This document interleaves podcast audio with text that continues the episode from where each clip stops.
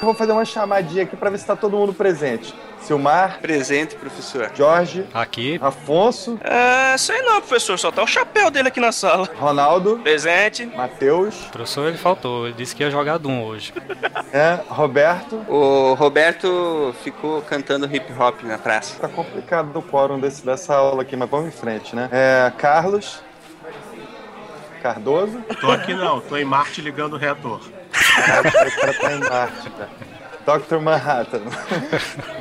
Não, é. Total Recall. o Recall tudo bem, mas o Dr. Manhattan Pô. também vai pra Marte, cara. Mas não liga, não liga nada. É, Nick, é essa a sensação quando o Cardoso faz as referências dele. É, pois é. Eu gosto mais do que, que o, o Dr. Manhattan faz em Marte, entendeu?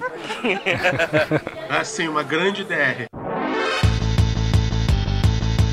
Aqui é o Silmar de Chapecó, Santa Catarina, and yes, it is rocket science. Boa noite, pessoal. Aqui é o Jorge. E se mandarem um brasileiro para Marte, ele vai dar um jeito de voltar e vender lotes financiados pela Caixa. Pior que eu não duvido. Boa noite, eu sou o Nick. E se tivesse uma passagem pra Marte, eu tava embarcando amanhã mesmo. Boa noite, aqui é o Ronaldo e eu tenho uma lista de pelo menos 200 pessoas que eu queria mandar pra Marte sem volta. 200 Valeu, hein? Tem bastante inimigo, hein? É, a minha só chega a 20. Só 200. Salve galera, aqui é o Cardoso e eu não gostaria de ir pra Marte. Hum, polêmico, polêmico. Ele não quer eh, ficar com os olhos estralados que nem no Total Recall. Ou morrer de radiação ou viver debaixo da terra feito uma formiga. Dá pra ir pra ficar só duas semanas? Não dá pra encomendar só as memórias? O problema de encomendar as memórias é que você tem que ser tão chato que você é casado com a, com a Sharon Stone e ainda acha que a sua vida não é grande coisa. Eu fico pensando por que, que ele tava precisando de aventura, sendo que ele era casado com a Sharon Stone. A, a suspensão de descrença tem que estar no talo, né?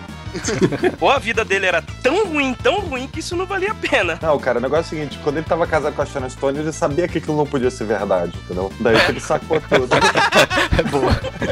Bom demais pra ser É verdade. que nem o, o bife lá da Matrix. Depois que você sabe que, que é só números, entendeu? Não tem mais o mesmo gosto. Só tem o mesmo gosto pra aquele palhaço lá.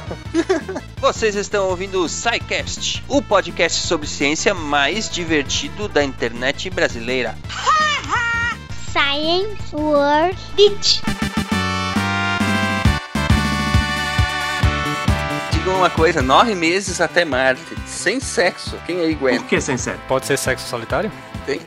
Pode. E pode É, ser- né? Você pode usar o livro que, o, que foi criado pelo Arthur Clarke, em uma das histórias dele, o famoso Nasa Sutra. O quê? Boa, alguém, alguém pesquise e coloque aí no post, por favor. Cara, vocês não viram gravidade, não, né, cara? Ainda não. Não, tudo bem, mas imagina se uma das astronautas é a Sandra Bullock, cara. Então vocês estão se preocupando com a coisa errada, entendeu? o negócio foi tão bem feito que numa coletiva de imprensa no México, um jornalista perguntou pro Alfonso Cuarón como é que tinha sido a experiência de filmar fora da Terra, entendeu? Ai, Jesus. Como se ele tivesse realmente ido lá pra Soyuz pra filmar. Aí ele, tipo, entrou na brincadeira, falou, pô, foi ótimo, foi muito maneiro. Cara, é o tipo de gente que acha que o James Cameron foi mesmo pra Pandora, né? Porque não é possível. É o tipo de gente que acha que, de repente, o homem não foi pra Lua, né? Isso é mentira mesmo, né? Isso aí foi filmado lá no deserto do Novo México. o outro também. Como assim Hogwarts não existe? Eita, mataram mais um sonho.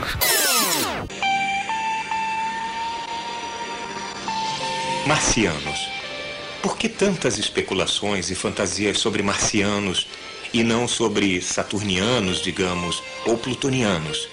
Porque Marte aparenta ser, à primeira vista, muito parecido com a Terra. É o planeta mais próximo cuja superfície podemos ver. Há calotas de gelo polares, nuvens brancas errantes, violentas tempestades de poeira, padrões que mudam sazonalmente e até um dia de 24 horas. É tentador pensar nele como um mundo habitado. Marte tornou-se um tipo de arena mítica, na qual projetamos nossos medos e esperanças terrestres. Os mitos mais atormentadores sobre Marte provaram-se errados.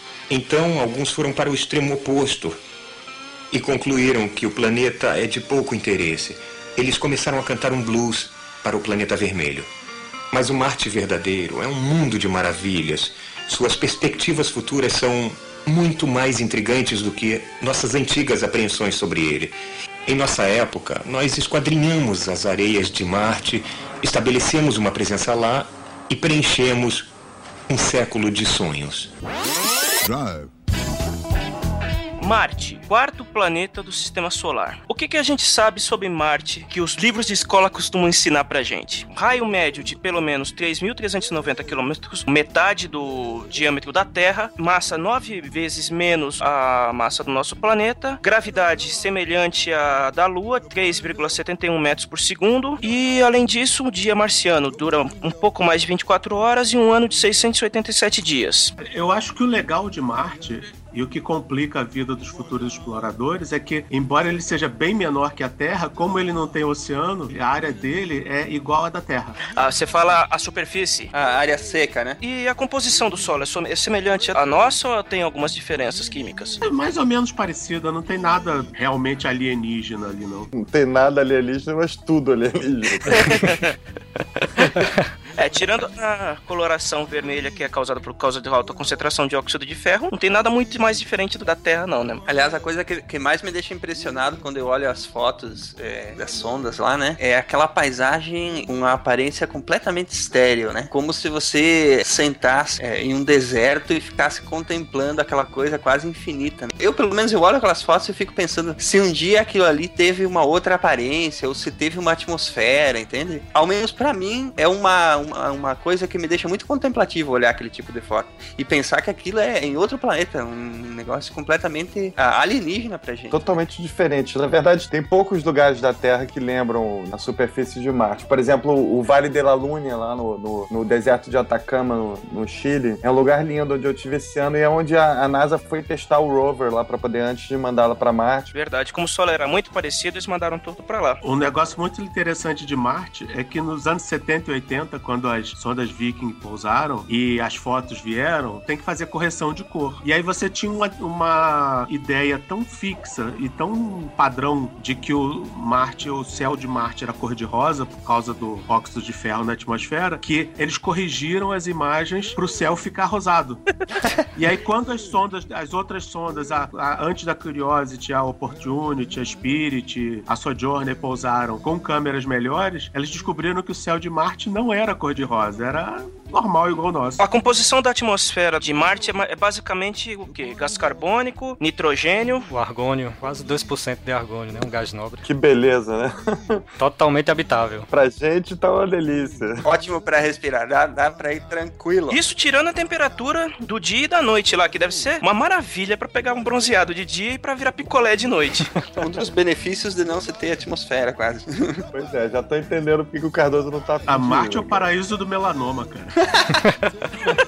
Ô Cardoso, deixa eu te fazer uma pergunta que isso, isso deve estar aí na ponta da tua língua.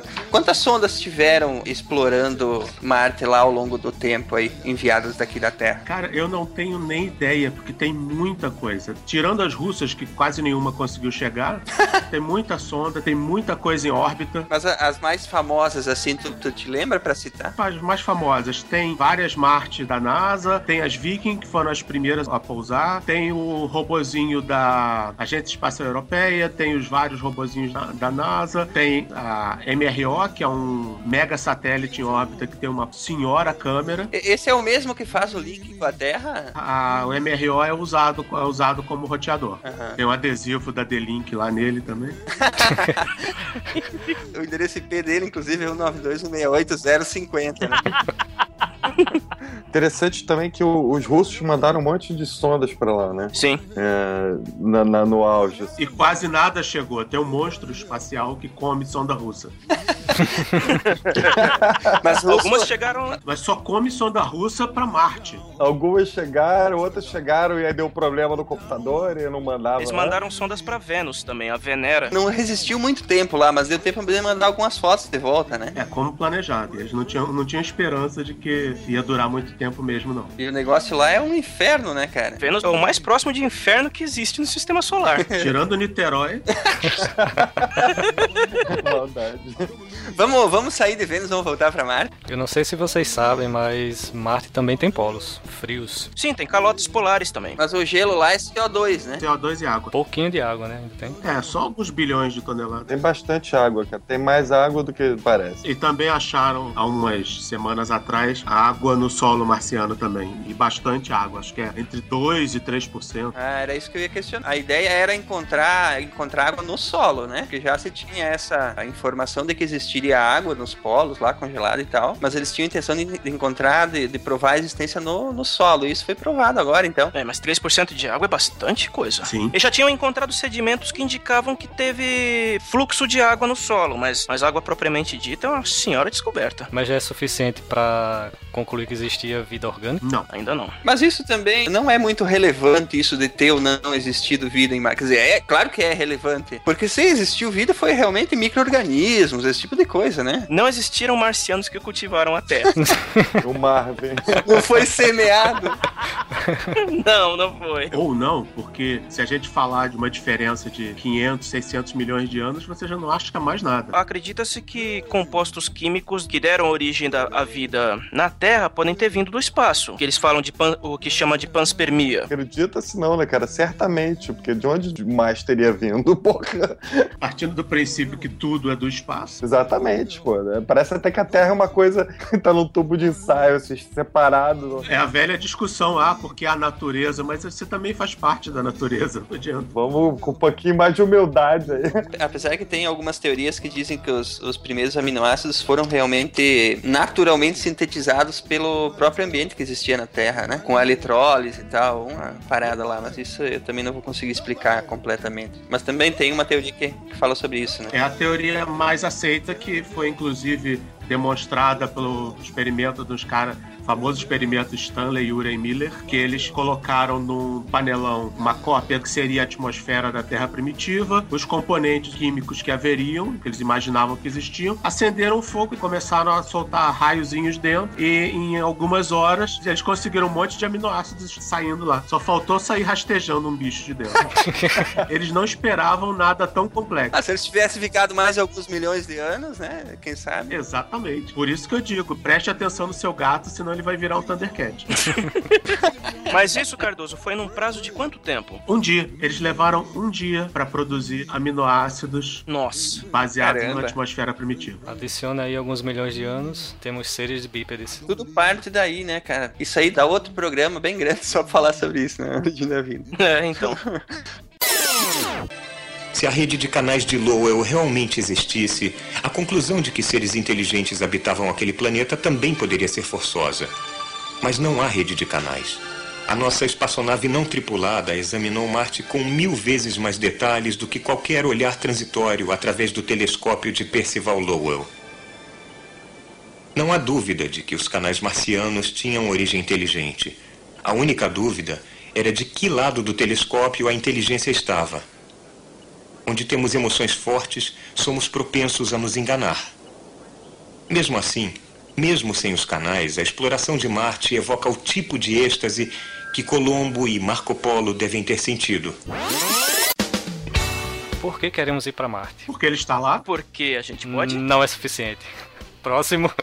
Não, é, é o suficiente. Porque a gente quer já seria só o, o suficiente. Boa. Não é isso, cara. A gente tem, pô, um planeta perto da gente, entendeu? Que a gente sabe que tem um pouco de água, entendeu? No solo que pode ser extraída. Que tem, entendeu? Polos, que tem um tamanho, assim, perfeitamente colonizável. A gente tem um planeta aqui na Terra que cada vez vai ter mais gente, cada vez vai ser mais complicado. A gente tem uma tecnologia que cada vez vai ser mais barata. A gente ainda não tem a tecnologia pra chegar lá tranquilamente e, e sair terraforming tudo, mas vai chegar esse momento. Então, sabe, a gente tem que pensar pra fora da, da Terra, entendeu? Não adianta. A gente, a, a raça humana não, não, não pode ficar presa aqui no planeta. Na verdade, é o mesmo pensamento de explorador que levou desde o homem primitivo a sair de casa e procurar outro lugar, né, cara? O que trouxe os europeus pra América, o que, ele, o que fez os homens primitivos sair da África e explorar outros lugares. Exatamente, só que não saiu de lugar nenhum foram os, os índios brasileiros que ficaram né, numa boa.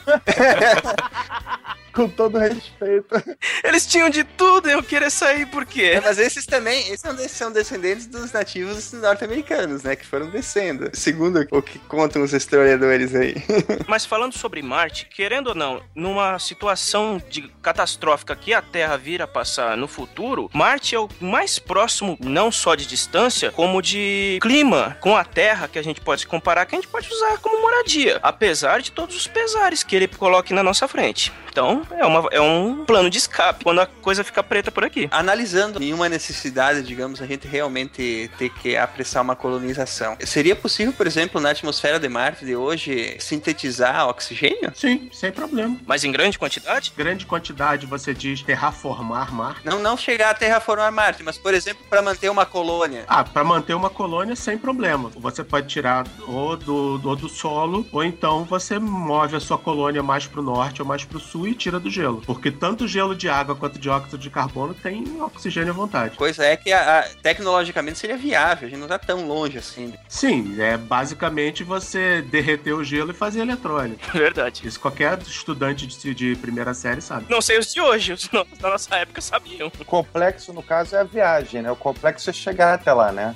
Chegar também não é difícil. Mas e a radiação? Radiação não é chegar, radiação é. O problema da radiação maior é quando você tá lá. Você chegar, você vai estar numa nave com bastante escudo, com bastante proteção, você segura a onda. O problema é você manter uma, uma presença fixa num planeta que não tem campo eletromagnético. Sobre a viagem em si, o que que poderia ser um empecilho ou uma dificuldade que a equipe daqui da Terra teria para chegar lá em primeiro lugar? Tirando a primeira dificuldade, que seria uma viagem de nove meses entre a Terra e Marte. Eu acho que o grande empecilho vai ser tédio.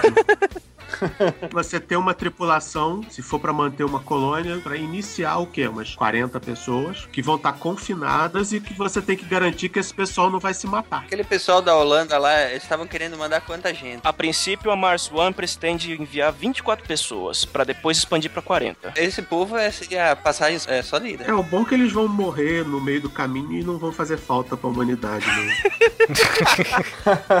Mas por que que tu diz isso, Cardoso? Tu, tu, tu não, não acha que eles conseguiriam chegar lá? Ninguém racionalmente quer ir pra Marte. Será que não mesmo? Se o sujeito fala que quer ir pra Marte agora de qualquer jeito, ele tem grandes problemas. Ou ele não tem ideia do que tá esperando ele e da tecnologia que não existe pra manter ele lá, ou então ele não liga para não liga para isso. Então ele é basicamente suicida. Um sociopata já, né? Tipo, ah, a Terra tá muito chata, vou embora pra Marte. Porque assim, ó, vejam se eu tô muito errado no meu raciocínio. Eu imagino que sim, é possível colonizar Marte e até um dia, quem sabe daqui alguns milênios, até ter outro planeta Terra 2 lá, pra continuar sendo Marte, mas enfim, que tenhamos nossos descendentes lá. Agora, eu imagino que o começo da colonização tenha que ser feito por máquinas, mandar sondas, começar exatamente esse princípio da, da terraformação de Marte ou alguma coisa nesse sentido, não? Mas tipo o quê? Mandar gente logo de cara? Você pensa em, tipo, mandar a máquina ser movente pra elas irem montando o planeta sozinho? Não, mandar máquinas que possam, por exemplo, montar estruturas. Não, mas se você mandar sua máquina lá, é capaz de, de, de Marte virar 01. é o risco que a gente corre. É, já tem o Sarcastic Rover lá pra ser o líder, né? É verdade. Eu sei. Ele já é prefeito de Marte. Já, logo que chegou, fez check-in já se declarou prefeito. A música da Revolução é ser ô coisinha tão bonitinha do Paira. Ô coisinha tão bonitinha do pai. Ô coisinha tão bonitinha. Eu disse coisinha. Mas é essencial você fazer essa pré-colonização com máquina, porque senão imagina, você chegou em órbita de Marte e aí você tem que pousar com a sua nave com 40 colonos e você tem oxigênio para mais quatro meses. Vamos lá. E nesses quatro meses você tem que achar os pontos ideais de coleta de gelo ou de solo, montar as fábricas de conversão de oxigênio, testar essa infraestrutura, conectar nos alojamentos que você também não construiu e se atrasar. E se der, e se der problema. E- e- mas é isso que eu tô falando, entendeu? Esse tipo de estrutura, por exemplo, poderia ser perfeitamente antes montado por máquinas, por robôs, não? Ou pelo menos a base, né? Os materiais iriam primeiro e em seguida a tripulação. Sim. Claro que é uma, uma operação gigante, né, cara? Envolvendo, puta, zilhões de variáveis, mas porra, depois que eles colocaram a- aquela sonda lá da- com aquela perfeição, eu já acredito em um monte de coisa, viu? Vocês estão falando sobre a colonização de Marte, né? É, colônias e tal. Já pensaram na possibilidade de Marte virar uma colônia penal ou um grande lixeiro? Não, para com isso, cara. Não vamos escrotizar o planeta. né? Eu tenho que, tenho que ser o advogado do diabo aqui. Economicamente, isso não faz o menor sentido. Pois é, imagina, porra.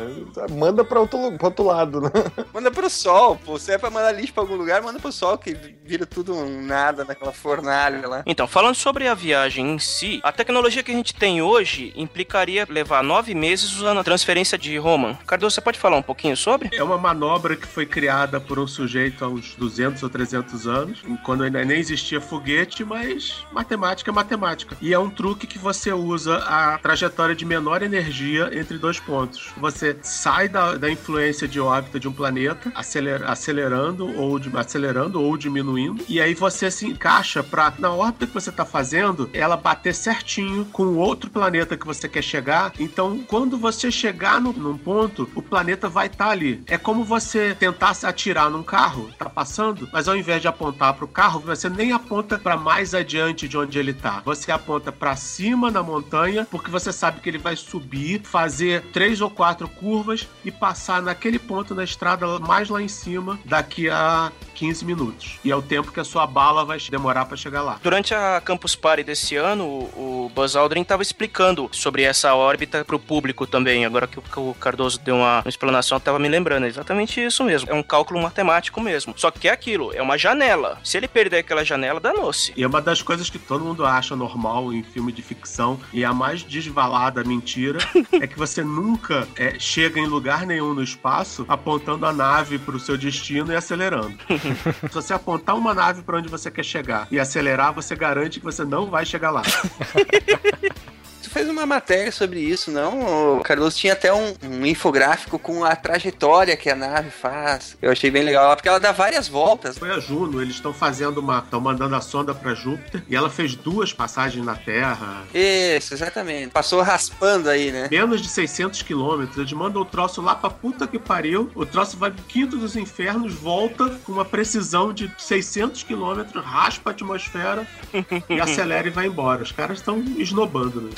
Verdade. Matemática é uma maravilha, né, cara? Nem no Kerbal eu consigo fazer isso. Nós vemos muitas crateras de impacto, mas não achamos canais. Nenhum único. Há linhas falhadas na superfície e padrões complexos de escarpas e vales, mas são pequenos demais e estão nos lugares errados para serem os canais de Lowell. E eles não parecem ter sido construídos.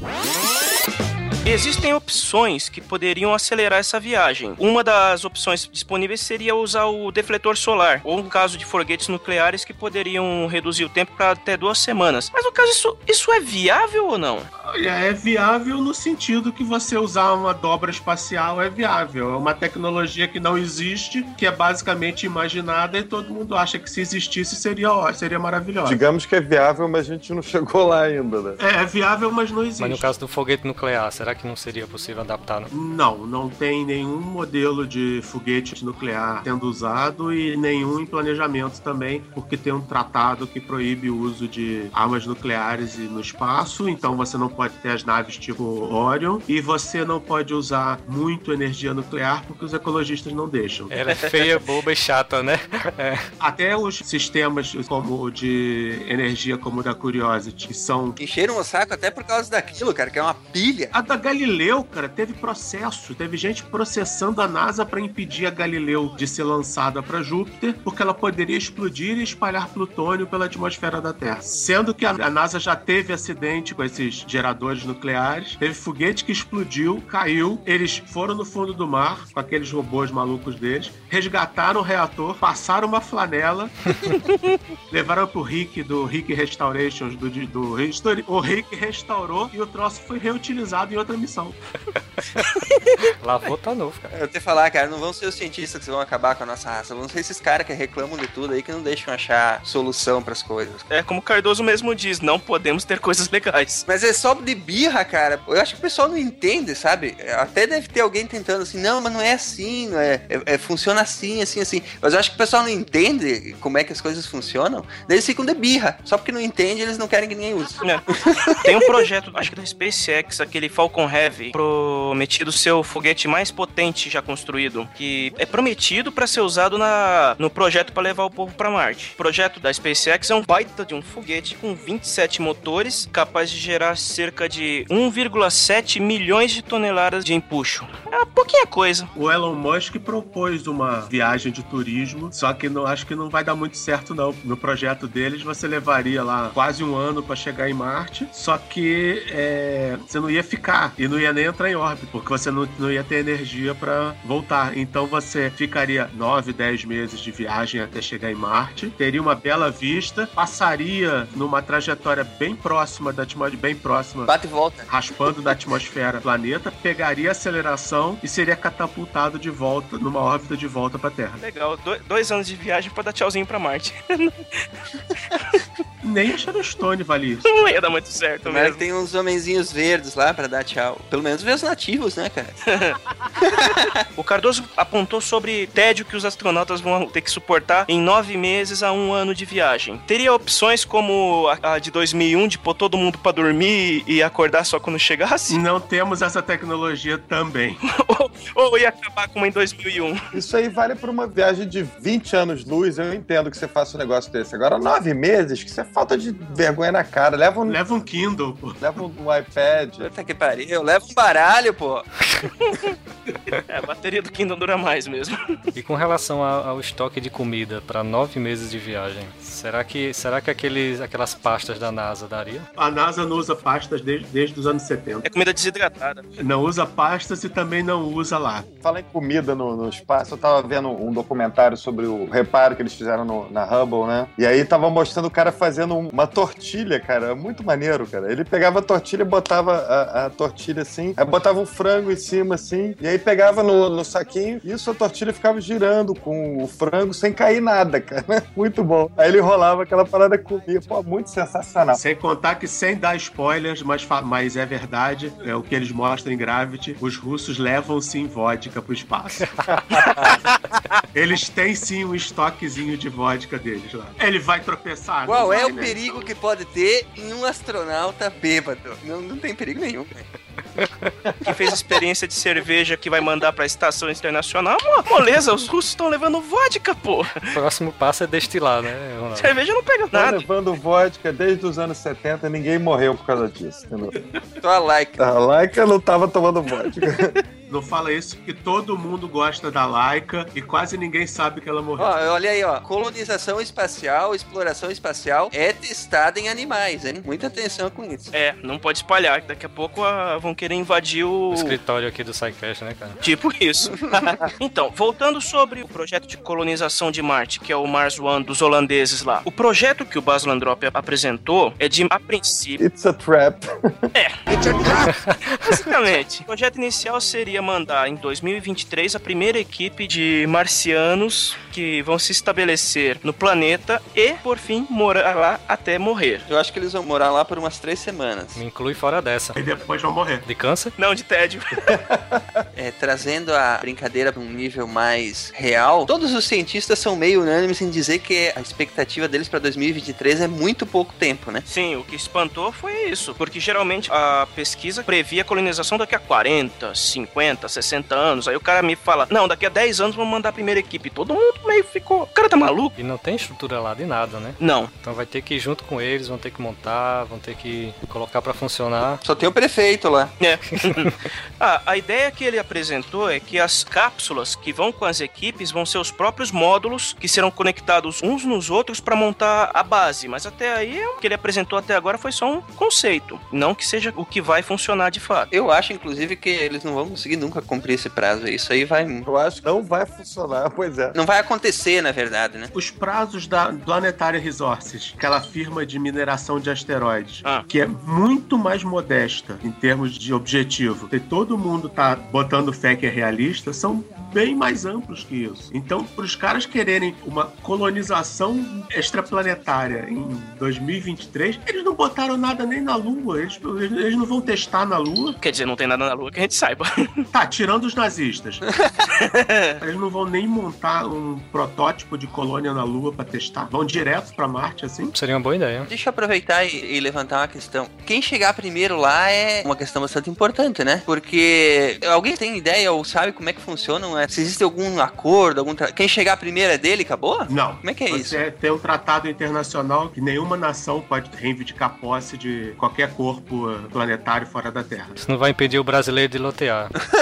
Pois é, cara, olha, é uma questão bastante interessante, né? Porque certamente alguém vai acabar tendo o sentimento de posse e vai querer aquilo, isso aqui é meu e acabou. Alguma coisa vai acontecer nesse sentido, não? Olha, sempre acontece. Pois é, é humano isso. Sempre acontece. Tem maluco que entra com ação na justiça pra ser dono da Lua, tem uns que vendem pedaço, é, lote na Lua e tem idiota que compra. Mas Mas era só 50 dólares, cara. Do...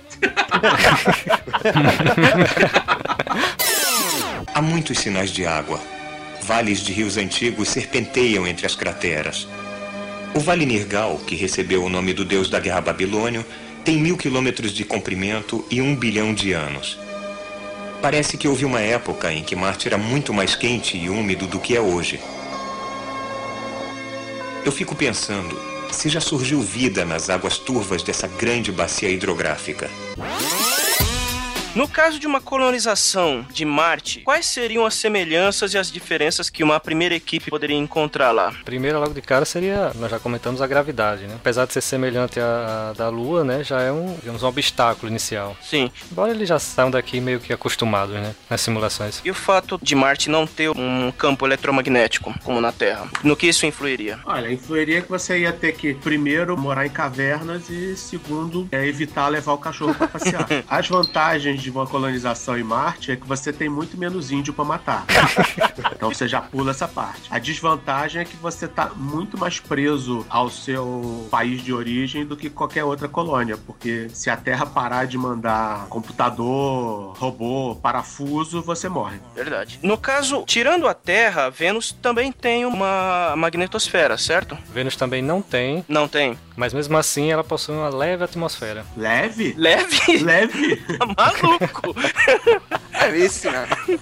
Praia em, em- em começo de primavera. Mas, oh, só 500 graus na sombra. Protetor solar falou 3 mil. Não, veja só, não confunda atmosfera com radiação. Não, no caso de Vênus é efeito estufa mesmo. É só quase 100 vezes a atmosfera da Terra, mas tudo bem.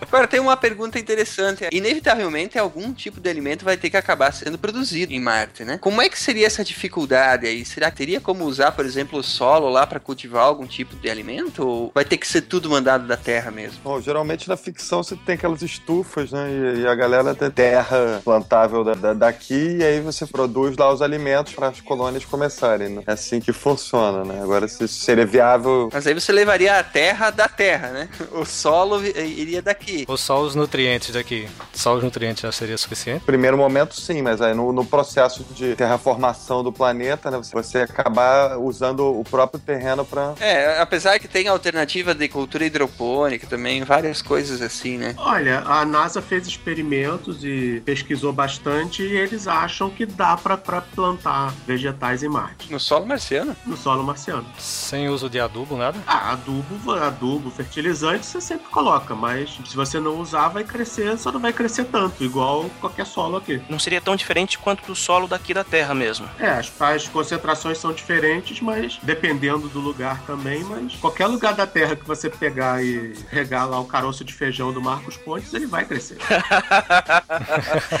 crescer mais, crescer menos.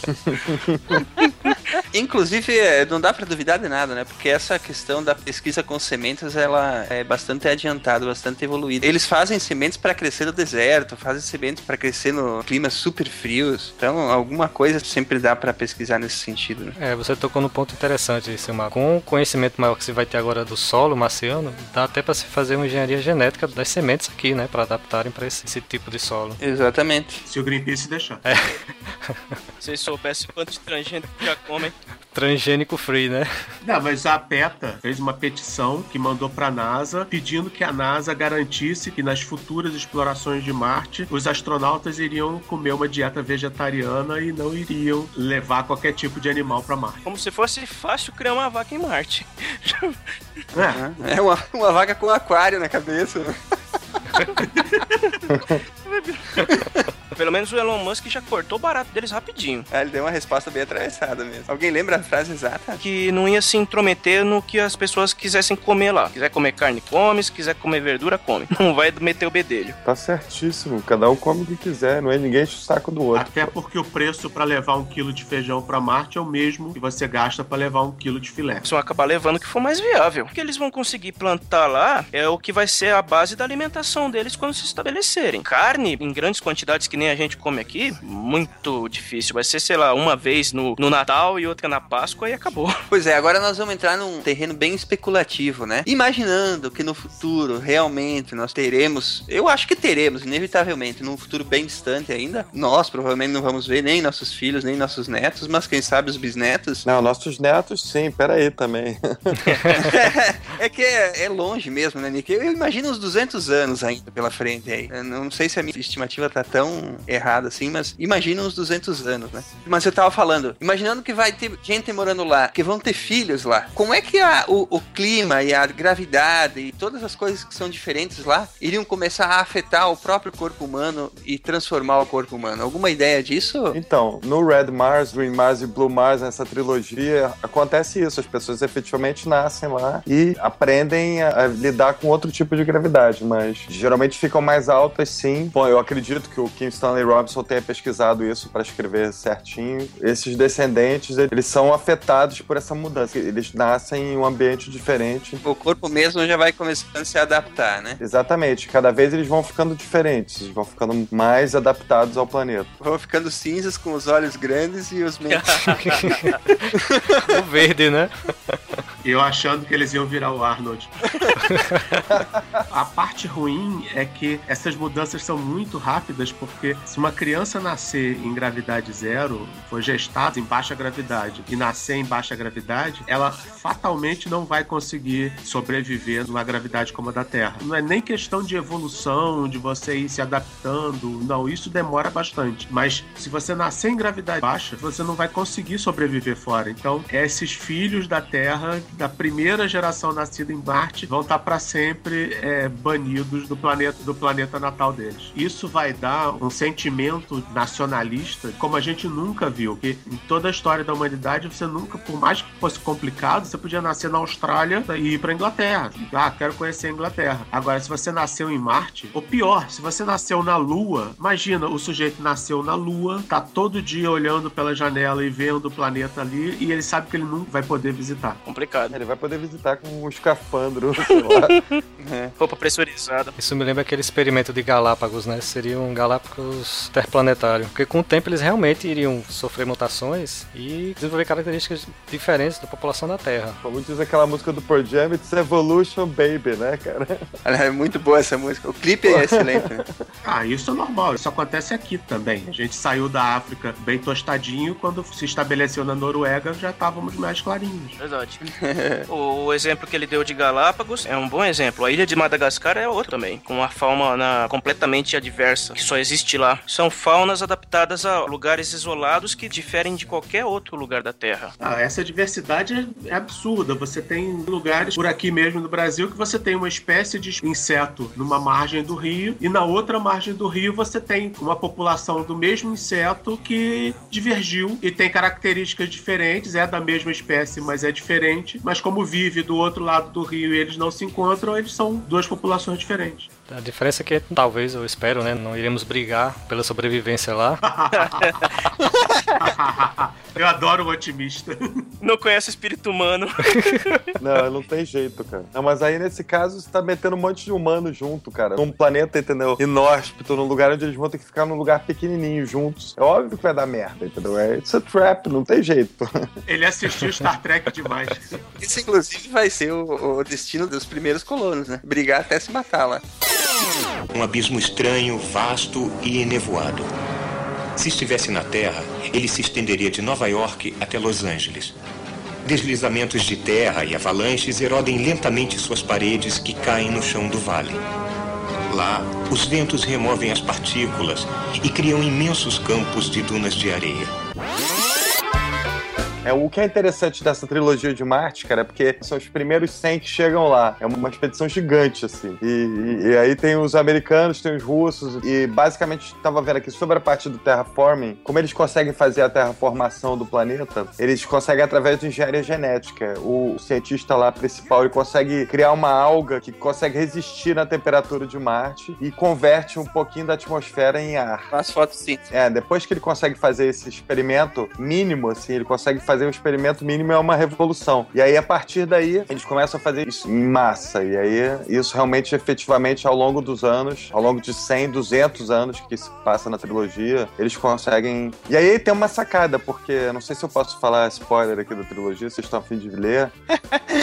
Assim, se não for do tipo, ah, morre tal pessoa no último capítulo. É, não, isso não, mas tipo, esse negócio da engenharia genética que eu falei já é uma certa spoiler. E eles conseguem desenvolver uma parada que é tipo o treatment, é o tratamento. E a partir dali, a vida se estende, entendeu? Eles conseguem, tipo, viver 100, 200, 300 anos, assim, 200 anos. Então, os primeiros 100 tem deles vivos lá no final do processo, entendeu? Isso aqui é uma coisa engraçada do livro. E isso também acaba sendo um problema, porque tem uma politicagem foda no livro, uma rede de intrigas imensa. E isso acaba sendo um problema também, porque o tratamento é caro. E a galera na Terra fica transtornada, cara, quando eles inventam isso em Marte, obviamente. Né? Isso eu tô falando, pô, 200 anos na frente na timeline do livro, né? Mas é muito interessante, cara. Espero que esse pouquinho que eu esteja falando do livro convença vocês a ler e quem tá escutando também. Começa falando pra gente, Nick, já que a gente entrou no livro aí. No livro fala o que que motivou a saída das pessoas da Terra, porque eu sei que tem uma parte política muito forte. Será que eu posso falar isso? Isso, é- isso deve ser spoiler também, apesar que tá meio, tá meio claro nos títulos dos livros. Que depois Marte meio que quer a independência mesmo, né? Exatamente. Depois, eventualmente, Marte até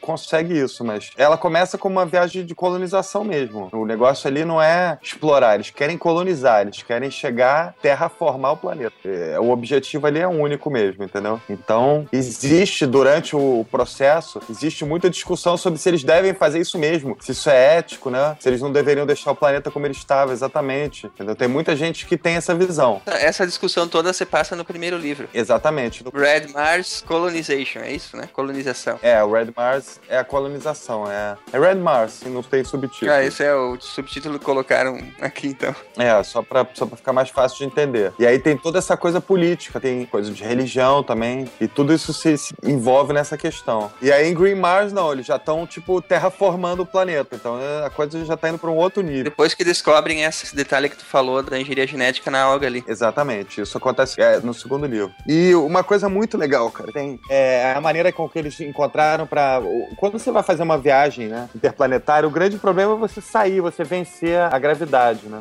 E uma coisa muito legal que eu vou ter que falar desse livro, que eu não vou fazer um spoiler mega, mas Spoilerzinho. um spoiler de leve, são os elevadores, cara. Eles, os elevadores são geniais. Eles ligam um cabo. É, na, na Terra, não me lembro se é no Haiti ou é uma coisa assim perto do Equador. E esse cabo tá ligado na Lua, entendeu?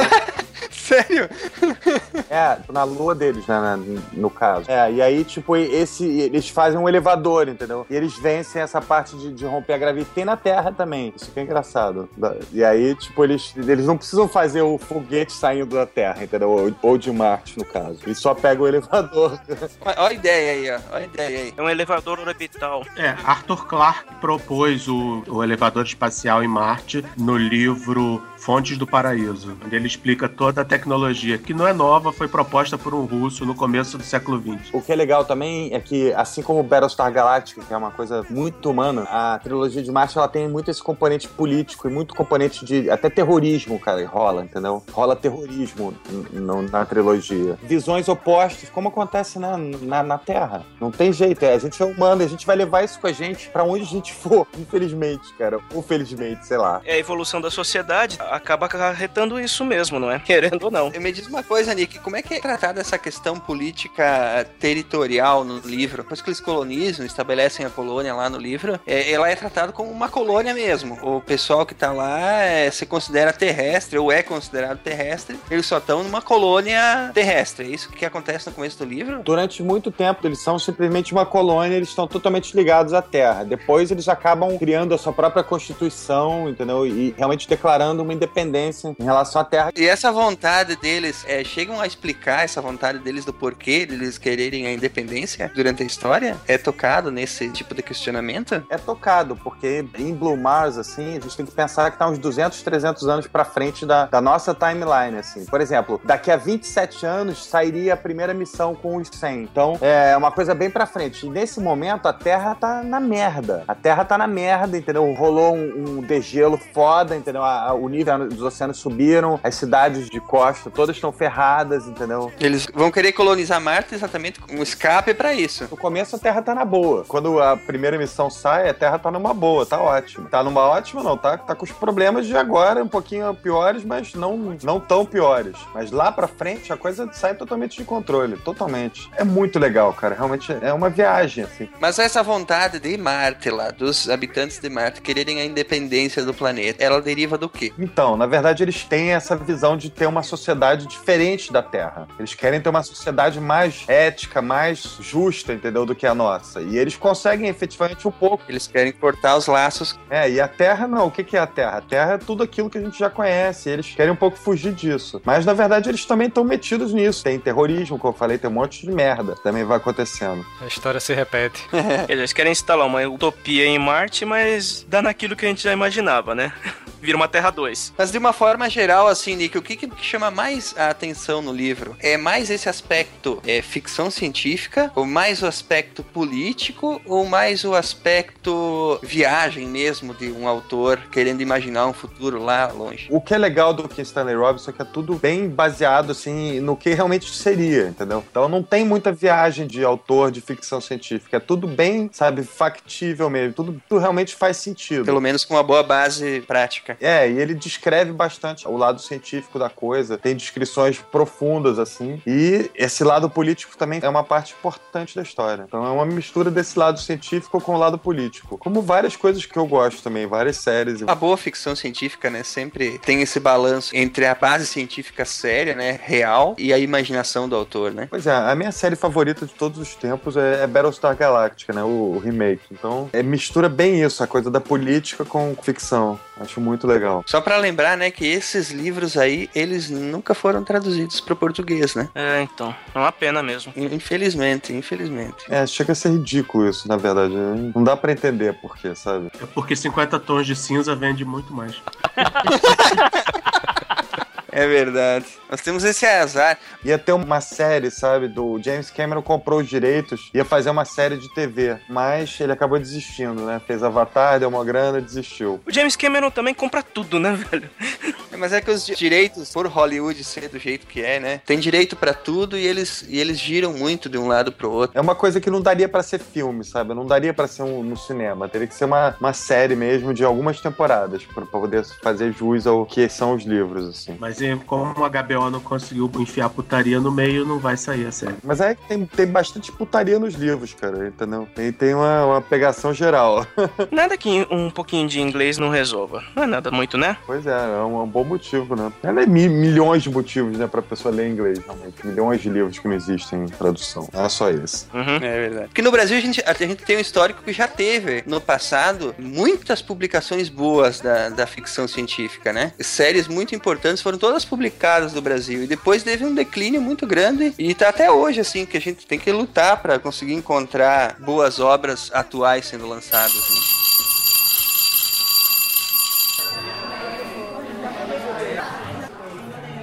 Muito bem, acabamos o primeiro bloco do programa sobre colonização de Marte. O que, que você está achando, Jorge? Tá legal o debate aí? Ah, com certeza, né? A participação especial dos nossos amigos aí, Nick e Cardoso, tá enriquecendo bastante. Né? Uma aula, né? Uma aula zoada, mas tá uma aula.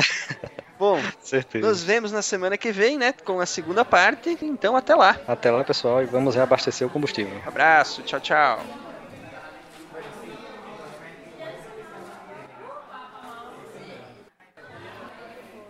Só pra avisar, na Fox tá passando o episódio dos Simpsons que a Marge põe silicone. Ah, não. Puta, vamos, vamos dar uma, uma, uma paradinha aí. Opa, peraí, cancela o podcast aí. Esse vai pros extras.